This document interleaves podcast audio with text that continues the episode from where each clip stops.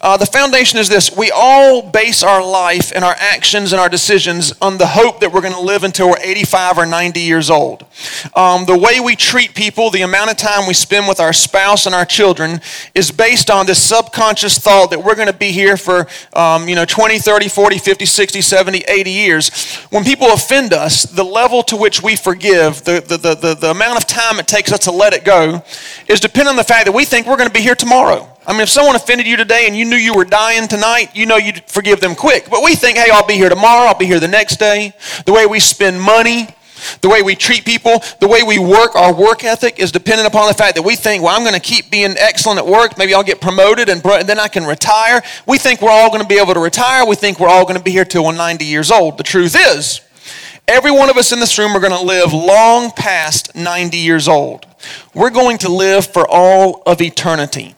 And that's why it's very important we realize that this life and how we treat people, how we spend money, how we work, our, um, our, our decisions on this life affect what heaven is like for all of eternity for us. We all are going to face two judgments. The first judgment is the judgment of faith, heaven or hell. The second is the judgment seat of Christ. What is heaven going to be like for you? How much reward will you have stored up? How many treasures in heaven will you have stored up? What will your house be like? What, how much, what level will God allow you to serve, not just for 20 or 30 years, but for millennia after millennia after millennia after millennia, is all dependent on how well you serve your local church body and so forth here. Okay, we read that all through the scriptures. Last week we talked about be productive because our time is very, very limited. Today I want to talk to you about be real. Be real. This is a very, very important thing to understand. I'm going to explain it um, for those of us that are preparing to live for all of eternity in heaven. One of the biggest wastes of times here on earth is being a hypocrite. It affects your eternal rewards. A hypocrite is somebody that acts one way but then has something totally different going on on the inside. They can shake your hand, but in their head they're thinking, I really don't like you. I hope I never see you again. They do good things, but they do it for the wrong reasons. They want people to think well of them. They have internal judgments towards people. They serve God, they worship God on the outside, they look really, really holy, but on the inside they're thinking bad things about people. They're critical, they're negative on the inside. They think they're better than others. They love on the inside to bring up other people's faults because it makes them feel better about themselves.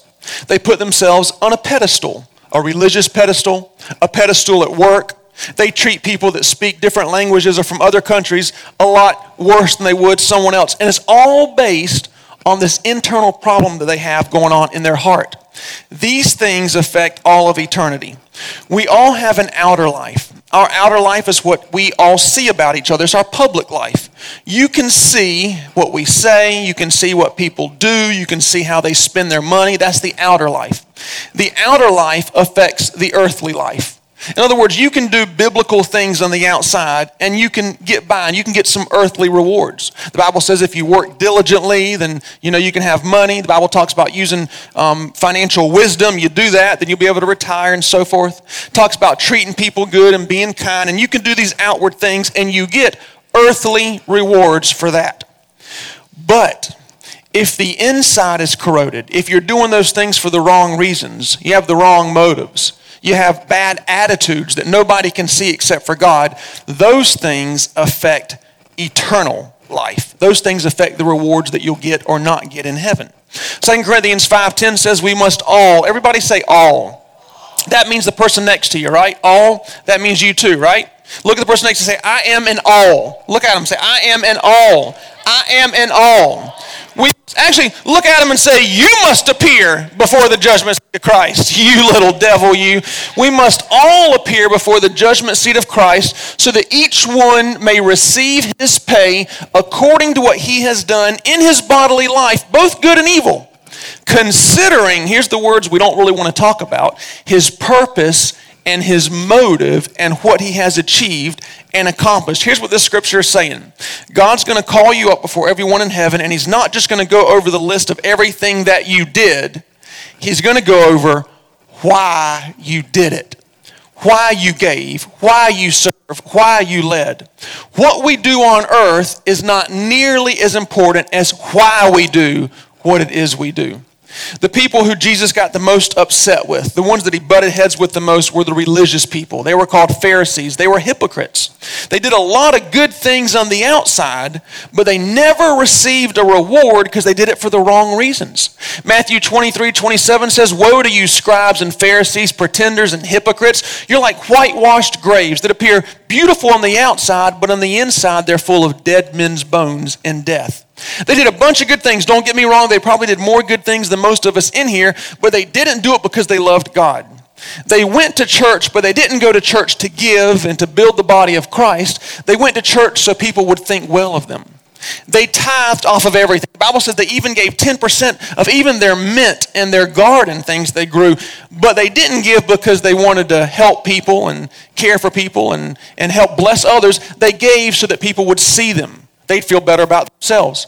They wore these long, fancy robes, and they said these loud, fancy prayers in front of people, not because they wanted God to heal people, not because they had a concern for people. They did it once again to put themselves up on a pedestal.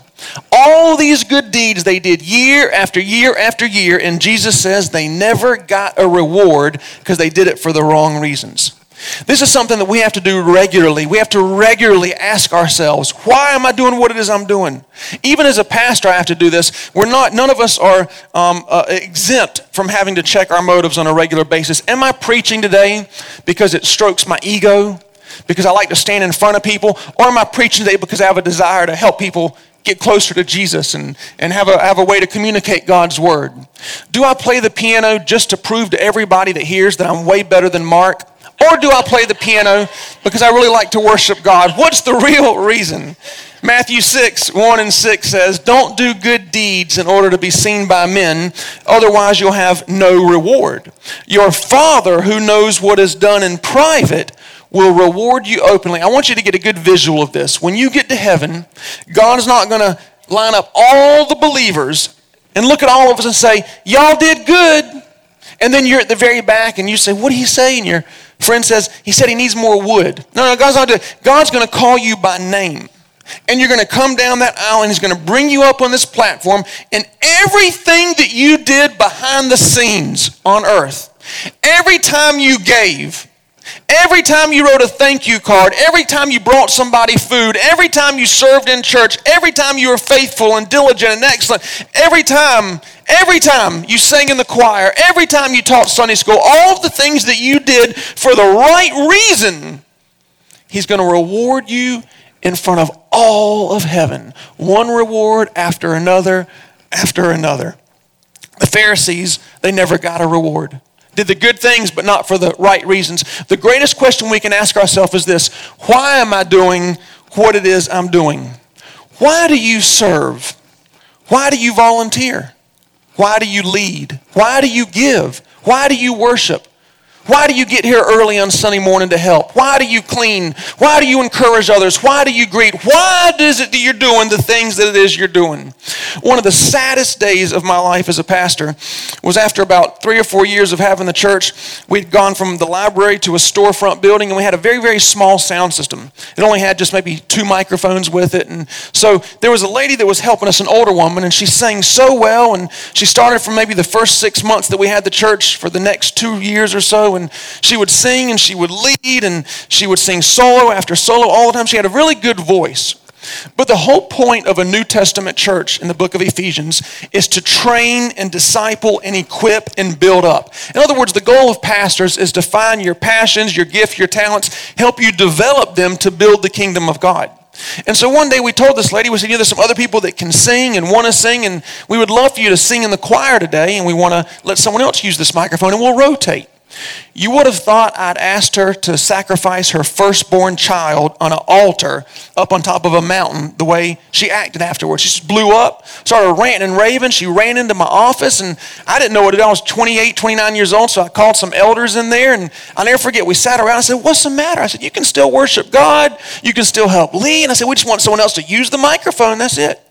She pointed at me in front of everyone in that room and said, I will never sing in this church again if you don't let me sing on a microphone.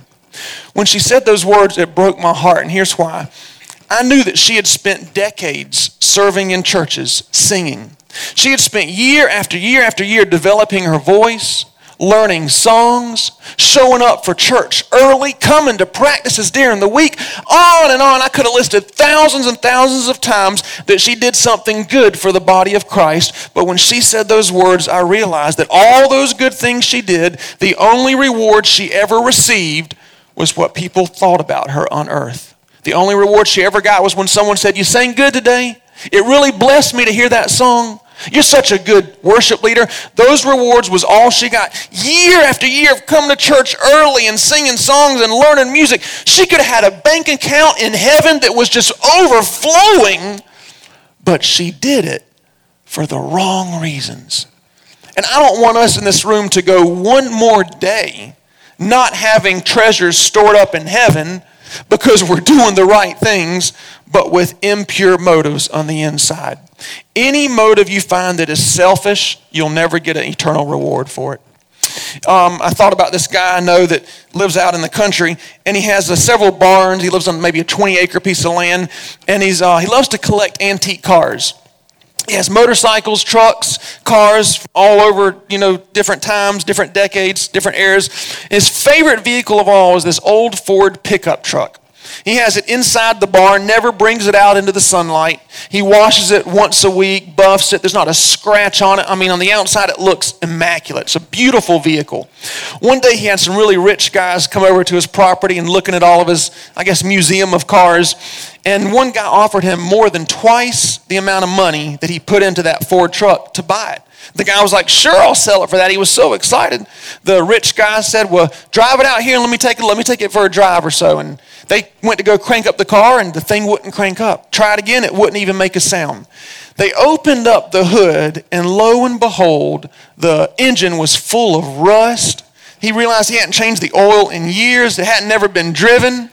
On the outside, the car looked beautiful. It looked like it was worth fifty, sixty thousand dollars. But once they opened up the hood and saw the engine, they realized the car was kind of worthless. Our heart is like the engine to a car. You can make the outside look so good. You can worship, you can give, you can smile, you can put very faith filled things on Facebook, you can quote scripture, you can pray, you can say and do the right thing. But if your engine is corroded, if your oil has not been checked in years, you're never going to be able to get to the place that God's called you to get to in life. You're never going to be able to fulfill your God given destiny. It's very important that we check our motives more often than we check the oil in our car. This really should be something we do every single week. Say, God, I think my heart's right. I think I'm doing this for the right reasons, but I need you to check and let me know. Are my thoughts lined up with your word? Am I worshiping because I love you? Am I giving because I want to build your kingdom? Yes, you know, people aren't thanking me, they're not congratulating me. My name might not be in the bulletin, but God, I'm not doing this for people. I'm doing this for you. Revelation 2:23 says, "I am he who searches minds, the thoughts, feelings, and purposes in the inmost hearts." and I'll give each of you a reward according to what you have done. Notice, God wants to reward us according to all the things we did after He searches our thoughts, our feelings, our purposes, and our hearts to make sure we did it for the right reasons a few years after we started the church, I started to get very confident in my speaking skills. The first two years, I would throw up before church, probably over 50% of the time, just out of nervousness. I never came out in the sanctuary of our church the first two years because I didn't want to see anybody. I didn't want to talk to anyone. I didn't want to talk to them before church or after church. I was too embarrassed, thinking my sermon wasn't going to be good. No one was going to listen. It was the worst stress you could ever imagine. After about two years, I started getting a little bit more confident. In fact, I remember the first two years, I never let anyone record me. I said, I don't want to make any CDs. I don't want any recordings at all. Once I started getting my confidence up, I let them put some things on the internet. We had like a, a, a YouTube account or whatever. And this very well to do guy here in Horry County saw one of the videos and he thought I was the greatest speaker in the world. So he called me up. He said, Listen, John Paul, I'm having this huge businessman conference. Three to 400 businessmen over there at the um, pier. What's that pier right over here called? The nope, um, Springmaid, at Springmaid, at the hotel there, having a big conference. And he said, I have men from all over the world, great speakers all over, internationally known, but I want you to speak in one of our 30 minute slots during the day. Man, I was 28 years old. I thought I was hot stuff. Man, I was so excited. I put together the most amazing 30 minute message. I couldn't use um, Bible references, but I could quote scripture as long as I didn't say that it was in the Bible because it was a secular meeting. Man, I worked up this great message on, you know, how to treat people that you work that work for you and on and on. And I was going to motivate them. And then I thought in my mind, well, you know what? If this goes really well, I could just quit pastoring and they could just pay me to speak at all these Fortune 500 companies. That'll be great. The more I started building myself up, the more excited I got. I got a brand new suit, the nicest suit you could that I could afford at the time. I had the speech already. I get there and I realized as I was battling this and going through it that not once did I think I'm going to motivate them to get closer to Jesus. Not one time did I think maybe some of them will get saved or talk to me about church afterwards. All I wanted to do was build my kingdom with that opportunity. So I got to Springmaid Pier, and the wealthy businessman that asked me to be a part of it, he met me downstairs, and he was started to ramble on. He said, "John Paul, I'm so sorry. The the wires got crossed. We thought this was a day for the." And I, I couldn't even understand what he was saying because I was so excited and so looking forward to talking to three or four hundred businessmen and being asked to come to their companies and travel around the world. And we got up to the ho- we got up the elevator, and we opened up to the where the conference room is, and there were three or four hundred chairs there but there were four people in the room, and one of them was a waiter that was getting paid to be there sitting at the back. I said, What's going on? He said, Yeah, this was our off day. We got things messed up. I told you the wrong day. We already have it booked the other times.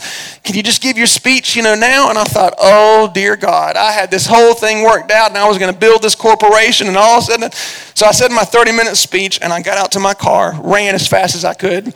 And um, I'll never forget putting my head on the steering wheel there at Springmaid. And I said, God, I am so sorry. Lord, please forgive me. Please forgive me for having a heart to take what you gave me and build my own kingdom rather than yours. Listen, doing the right thing with the wrong motives, you can pray, you can serve, you can give, you can lead, but you'll never see the results that God wants you to see in your life. In fact, it says in James 4 3, when you pray, your prayers aren't even answered because your motives are bad. Again, why are you doing what it is you're doing? No one in this room is exempt from checking their heart on a regular basis. One time in John 21, Jesus' disciples were out fishing day and night. And Jesus showed up and he said to them in verse 5, Children, have you caught anything? This is the only time I can find in the entire Bible where God, where Jesus referred to his grown men disciples as children. One translation says boys.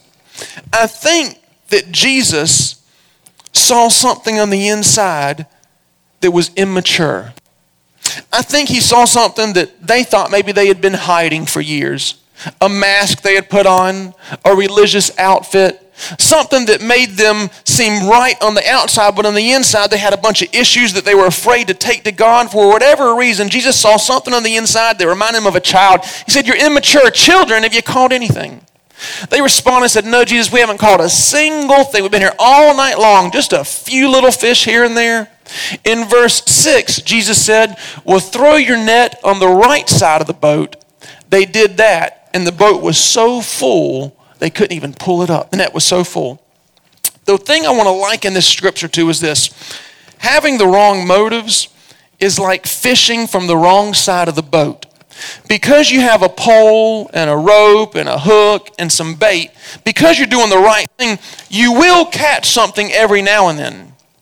But if you don't do it God's way, you're never going to have the abundance that you're supposed to have. You're not fishing off the right side of the boat.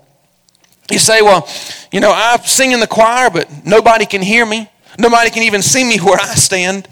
I go to Sunday school every week, and they've never asked me to teach a lesson. I volunteer here, volunteer there. Nobody's ever put my name in the bulletin. Nobody's ever written me a thank you card. Let me ask you this Are you doing what you're doing to impress people? Or are you doing what you're doing because you love God? A mark of pure motives is when we're not looking for anything in return. 1 Corinthians 3:13 says the work of each one will become plainly known when the day day is capitalized because it's judgment day of Christ exposes it. On that day, fire will test character and quality of everyone's work. If any man's work survives this test, he'll get his reward, but if it's burnt up, he will lose everything. Everybody say everything. Y'all are quiet. Is this a good sermon? You're okay, right? Y'all aren't upset with me or anything like that. Well, I can't because of my motives. Um, so here's what this is saying here. One day, everything that you've done is going to be revealed. Every thank you card you wrote, every time you brought somebody food, every time you sang in the choir, every time you gave in the offering, every friendship you developed, every person that you helped, and every good thing that you did for the wrong reason will burn up and disintegrate and you'll only receive a reward for the things you did with the right motives. Proverbs 16, 2 says, The ways of man are clean in his own eyes, but the Lord judges our motives. Here's what that's saying We think our heart's pure. We've been buffing the outside of our car, making the outside look good. We think our engine's okay. We're sure that when somebody asks about it, we can drive that car out of the barn and everything's going to be fine. It's going to run smoothly. But sometimes we get so focused on the outside, we forget about the inside. Sometimes we've worn masks for so long, it's become habitual for us to act a certain way and not even realize we're not doing it for the godly reasons. Sometimes we've done something for so long, we forget to finally come to God and say, God, are my thoughts lining up with your word? God, am I here because I love you? Sometimes we've worn that mask for so long in front of so many people it just becomes easy to pretend. We don't talk about character anymore. We don't talk about integrity or motives or thoughts or attitudes. We talk about the outside. You have a mask for work, a mask for home, a mask for church. I know people that they threaten their spouse with divorce on the way to church. They turn around in the car and beat the snot out of their kid. They just sent their boss cuss words via text, and they come in the church, and the greeter says, "How you doing?" This I'm blessed and highly favored of God. He's fighting my battles for me. I am anointed. No, you're angry. you need help. You got something wrong on the inside. Don't ever come to church without saying, "God, check my engine for me. Tell me what's going on on the inside." The last story I want to go over, and then I'll let you go, is this. It's about Zacchaeus. In the New Testament, Zacchaeus was a tax collector. He was a very dishonest man. He treated people very poorly, but he was really, really good at what he did. It's very important that you realize he was good at being dishonest. He was good at being a fraud, at deceiving people. He was very, very wealthy. He made a good living off of what he did. In fact, um, he had stored up many earthly treasures where moth and rust destroy, like we talked about last. We had a bank account full. One day, Zacchaeus heard that Jesus was coming to town, and he was very, very excited, but there was a huge problem. It says in Luke 19 3, Zacchaeus couldn't see Jesus because of the crowd, for he was short in stature. But having a disadvantage had never stopped Zacchaeus before. He always found a way to put himself above other people. He always found a way to get what he wanted to get. He knew how to manipulate the system. So in verse 4, it says he climbed up a sycamore tree. And listen, this wasn't easy, it took outside effort. He had to work hard, but eventually, just like every time before, he had placed himself in a position that gave him an advantage, and now he had the best view in the house as always. Zacchaeus wasn't just short physically. I need you to really understand this. Symbolically, you could say he always came up short. Symbolically, you could say that he always had a way to make up for his weaknesses. He lived as a fraud. He deceived people. Now he's up in a tree. He positioned himself as an, in an advantage once again. He was an expert at getting the upper hand. Zacchaeus cared more about position than he did people. He cared more about holding a microphone than he did worshiping God. He cared more about being seen in the bulletin than he did ushering behind the scenes. He cared more about somebody rewarding him openly than he did teaching the children in children's church. He cared more about the outside than he did the inside. And he was good at this. He was an expert at this. He always asked the question, What's in it for me? If I'm going to do this, how am I going to get an advantage in life? How am I going to gain? It was finally the big moment amidst thousands of people circling around Jesus, wanting to get his attention, Jesus ended up right under the sycamore tree, and all of a sudden, in verse 5, it says he looked up and said, Zacchaeus. And before we go any further, I want you to see something that blessed my heart greatly. They had never met before, yet Jesus knew his name. Jesus bypassed all the people that had it together. And he knew personally the biggest sinner among the entire crowd. This shows us the heart of God. We think if God knew what I was really thinking, if God knew about that secret sin, if God saw what I was like when I took my mask off, if God knew what it would be like for me if I just let Him expose me, if God actually saw into my heart, surely He would walk in the opposite direction. Surely He would run from somebody like me. But nothing could be further from the truth. Jesus went immediately to the biggest deceiver among the entire crowd. He called Zacchaeus by name Zacchaeus, come down from the tree. I want to go to your house today. Zacchaeus thought, how does this guy know me? I'm not a religious person. I look good up in this pedestal. Yeah, I place myself above everybody else. But this isn't who I really am. I spent my life cheating people. Jesus was saying, Zacchaeus, if you come down from that tree, I'll change your life. But if you continue to place yourself above others, making up for your weaknesses, wearing that mask, I can't do anything. But if you come down and take off the mask, man, I'll come into your life. I'll set you on a new path today. It says in the next scripture, verse 6 Zacchaeus hurried and came down and welcomed Jesus with great joy. Here's what I want to say. Maybe you've spent many years, maybe even a lifetime, putting yourself above other people.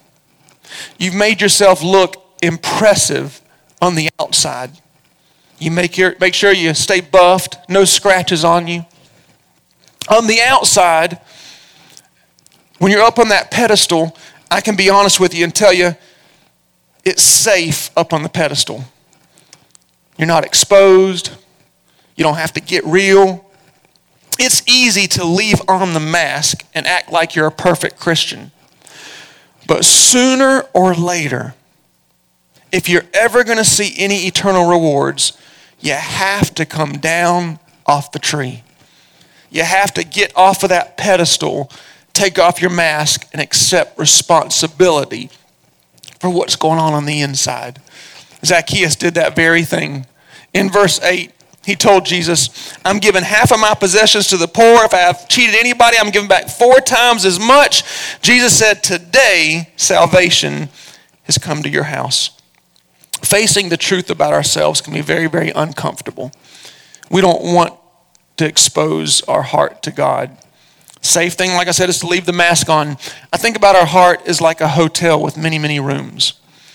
And in some of those rooms, there's darkness. Some of those rooms are filled with greed or jealousy or pride, religious pride, even. God's dream for our life is to bring light to every single room that's in our heart, the hotel of our heart. But the only way he's ever going to get into each room is if we invite him into those rooms. The doorknob's on the inside. 1 Corinthians 4 5 says, The Lord brings to light the secret things that are hidden in darkness and exposes the motives of the heart. I guarantee you, if you will be willing to say, God, I've been covering this up for years. I didn't even know it was in there until now. But I want you to come into every single room in my heart. And you have to do this regularly. It's not just today from this sermon, but on a regular basis. If you will invite Jesus into every room in your heart, I promise you, he already knows what's going on in there anyway. He already knows the, the way you, if you're a fraud. He already knows the way you manipulate. He already knows everything on the inside anyway. You might as well let him in there to heal it. If you do that, and if you'll check your motives on a regular basis, I can promise you, when you get to heaven, you will see eternal rewards that you couldn't even imagine would be there. But it's important that we do the right thing for the right reason. Amen.